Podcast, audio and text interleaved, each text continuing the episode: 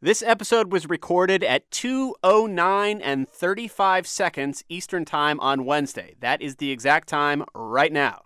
Things may have changed by the time you hear it. Keep up with all of our coverage at N P R dot org or on the N P R One app and on your local public radio station. Okay, here's the show.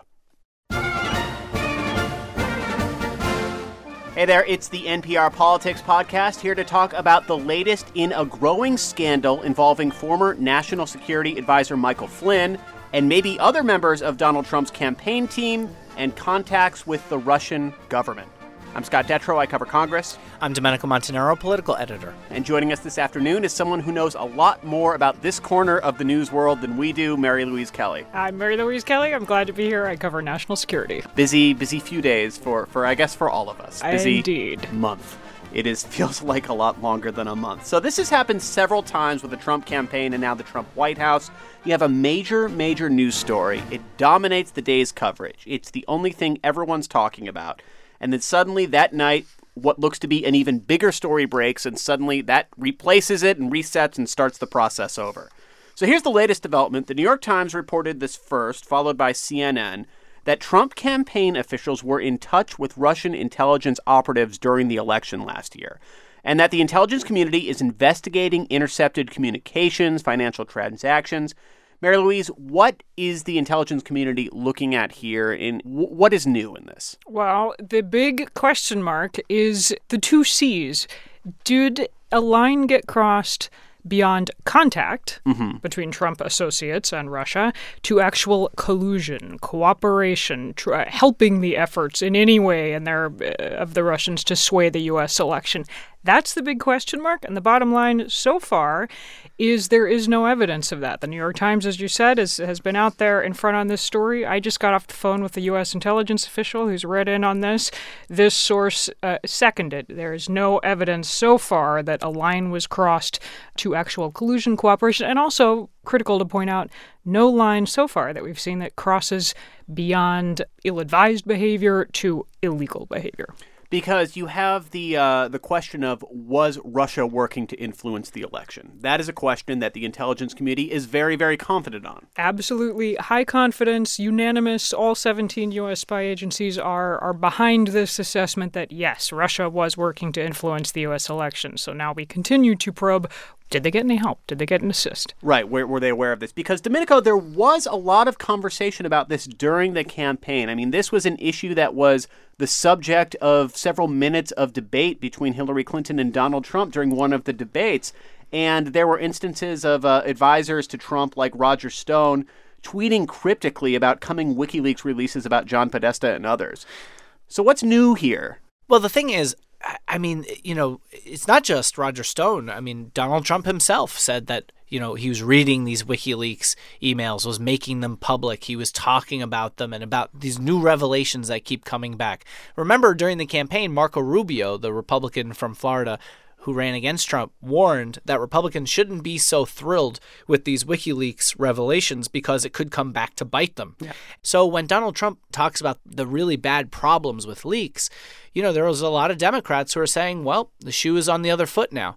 You know, there and, and are. And that's because the main response that Trump has had, first on Twitter and then in a press conference today, which we're going to listen to in a little bit, has been anger about the fact that this information is public, that these transcripts, that these investigations uh, that are going on are things that we're learning about through news reports. That's right. And just to set the stage a little bit, there's two parallel trends happening here. One is the thing we've been talking about, investigations into contacts between the Trump campaign, mm-hmm. so before the November election, the campaign, and Russia.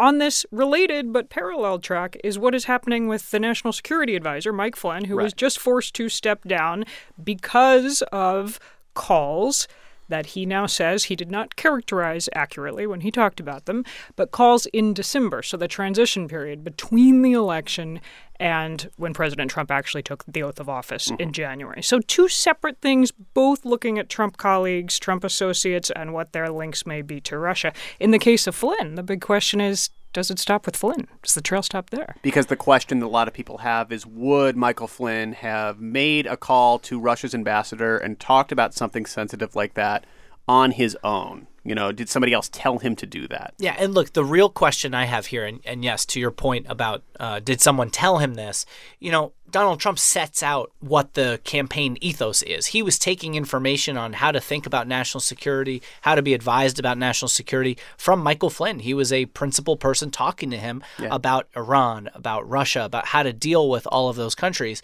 So if they were pretty simpatico, maybe Trump didn't have to say, go ahead and, uh, you know, reassure somebody. Yeah. Um, and there's no evidence that he went and reassured the Russian ambassador at this point.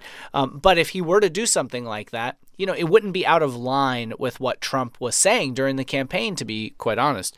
What I'm fascinated by, the question I continue to have, though, is why did Donald Trump fire Michael Flynn on Monday when apparently he knew that Flynn had misrepresented his conversation with the Russian ambassador, that he had, in fact, talked about sanctions, had misled the vice president and others within the administration?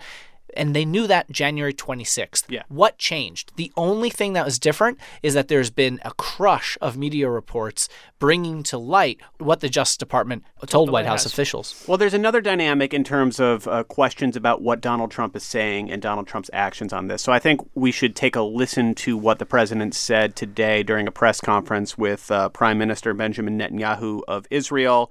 Uh, Trump was asked generally about uh, Michael Flynn, and here's what he had to say.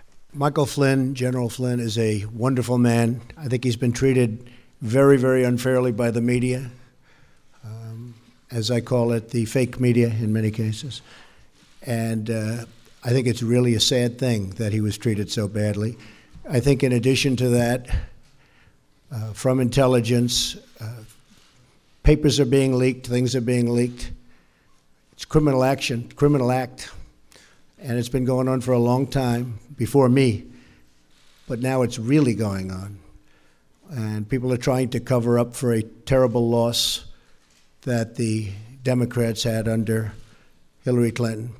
I think it's very, very unfair what's happened to... So I have two big questions here, one for each of you. Domenico, if these reports were so unfair, if the media is treating Michael Flynn so unfairly, why did President Trump ask for his resignation then? I am befuddled by the tone coming out of yeah. the White House. Because we're if getting, it's unfair, he should still have his job, right? I totally agree. And we're hearing complete mixed messages out of the White House. You heard Kellyanne Conway, you know, two days ago say that Michael Flynn had the full confidence of Donald Trump. Within an hour, you had Sean Spicer, the White House press secretary, say that they were evaluating the situation. Later that night, he resigned. The next day, you had Sean Spicer thundering at the press briefing room in the White House and saying that Flynn was fired by Donald Trump for eroding trust. Yeah. That is not the tone that Donald Trump took today. Right. Today, his irritation and tone was not with Michael Flynn's eroding trust, but with the, quote, fake media, and even called it sad that he was treated unfairly. You know, there's always been two Donald Trumps, and sometimes you're just not sure which one's going to show up on which day. Yeah, I mean, I, I I would agree with Donald Trump on, on a point he made there, which is that the pace of leaks at the moment is extraordinary. I mean, yeah. I've, I've covered foreign policy and national security for twenty years, multiple administrations. I've never seen anything like this, whereas we sit down to tape this, we know we'll be overtaken by events by tonight. It's unbelievable. And the details are so specific that, I mean, I haven't covered this. I just read the news about it. But to me, it's, it's striking. You know, this specific person's calls were tapped. These are the things we have. There are transcripts. Like, is that level of specificity something that's that's that's unique here? No, we have seen that before. The pace is unusual. But I think the other thing we have not seen before is an administration be this inconsistent yeah. in describing what it knew and when. And that drives leaks. When there are people in the intelligence community, people in the Justice Department, people in the Trump White House itself who see officials going up and making public statements that they know to be incorrect, that tends to find its way into the media. I mean, consider this.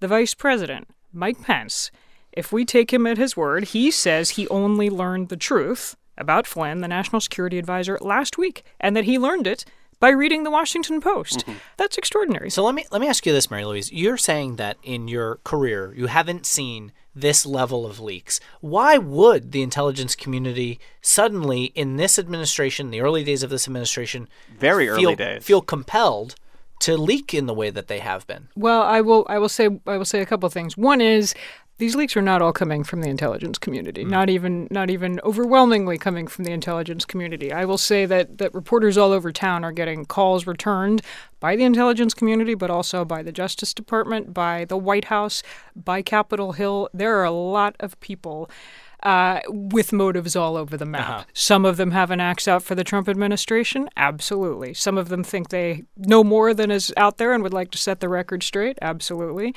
There are always all kinds of motives driving this. And that's one of the first questions you ask when somebody takes your call and, mm-hmm. and tells you something interesting is, why are you telling me this? Um, because it helps to assess what they're coming from and do they actually know what they're talking about. And I will emphasize, I, I just um, reached somebody inside the White House today and, and asked them to describe, you know, what what's the mood there? Like, what's going on in the halls? And this official said, it is an absolute effing train wreck. Wow. I, I want to talk words. about that. Uh, first, uh, I, I had a conversation with uh, Senator John McCain briefly in the halls of Congress today, and he said something kind of similar. I mean, he's been very critical the last few days about uh, the organization of this White House when it comes to national security. You've got to go through a, a regular process of decision making, and that's what they're not doing. And and, the, and as I said before, who's making the decisions in the White House? Is it the thirty-one-year-old? Is it Mister Bannon? Is it Is it the chairman of the Joint Chiefs of Staff? I don't know. The thirty-one-year-old being uh, Stephen Miller, a top policy advisor, who a lot of who a lot of people in Washington are very upset about the fact that he's so young. But I think there are a lot of other questions as well about the decisions. And there's also made. Another thirty-something in the White House, Jared Kushner, yeah. uh, Trump's son-in-law, who's who's in the mix there as well. So, Five years older. So we've just lost the national security advisor. Uh, several people are being interviewed to replace Flynn. It looks like we'll have a pick in the next few days, it seems. First of all, just generally, how important is the N S C to the overall White House operation in terms of national security? And secondly, how much control does the National Security Advisor have in setting the pace and, and the workplace environment of the N S C? Oh, it's huge. I mean, it's hard to overstate that role uh, in setting the foreign policy and national security policy of this country and coordinating all of the other bureaucracies around town, State Department, the Defense Department, Treasury, C I A, all the intelligence agencies. We mentioned Benjamin Netanyahu at the White House today. What is U S policy on Israel? It's a moving target, along with a lot of other things, and some of that is understandable with a new administration that is not quite four weeks in. But if you're trying to figure out who is setting U S policy, who briefed Trump before this meeting today? Mm-hmm. Um, Benjamin Netanyahu is walking into a White House that is, to put it charitably, in upheaval. Mm-hmm. Um, if you if you go back to what the source inside the White House just told me, is a train wreck. And so the National Security Advisor's job is to bring together all the different points of view uh, coming from all the bureaucracies around Washington and brief the president with this detailed, thoughtful process so that the U S goes into a meeting knowing what they're trying to get out of it. Is that process happening? There's an acting national security advisor who's been there for all of thirty hours at this point.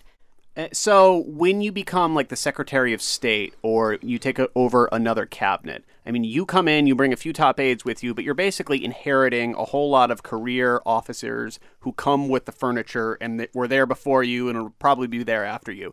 It, it seems like the N S C is different, that the fact that Flynn is gone, we can expect that a whole new National Security Council is going to come in with the with the new advisor. Is that fair to say? Not a whole new council, but you're right, a lot of them. Most people working on the National Security Council are on loan from somewhere else, mm-hmm. from Treasury or C I A or the Pentagon or the Justice Department. Um, we already... Even before Trump walked into the White House, knew a lot of them said, I don't want to work for a Trump administration. I'm going back to my home agency. Um, I've talked to many people um, who have who have gone. The president always brings in new political appointees. He brought in Flynn. Flynn brought in a deputy. They're now, it looks like, on the way out. Um, so there's huge upheaval. There are literally a lot of empty desks. Uh, in the basement of the West Wing, which is where the N S C is is camped out, the senior members of it at least. The rest are uh, over in the old executive office building right next door to the White House.